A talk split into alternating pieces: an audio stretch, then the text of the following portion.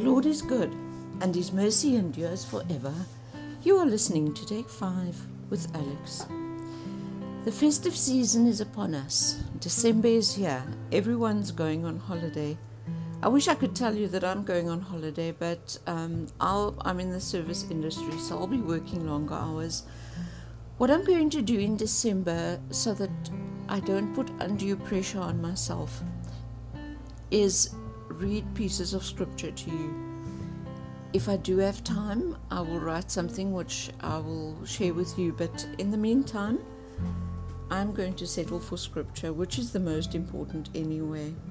So today I'm going to read to you John 17 from verse 20 to 26, and that is Jesus' prayer for all believers.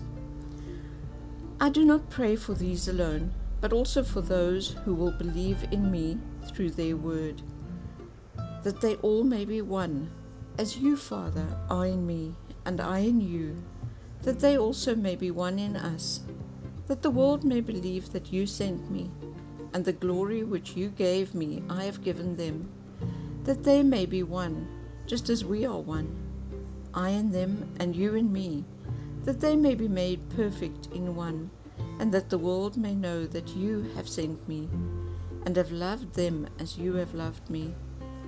Father, I desire that they also whom you gave me may be with me where I am, that they may behold my glory which you have given me. For you loved me before the foundation of the world.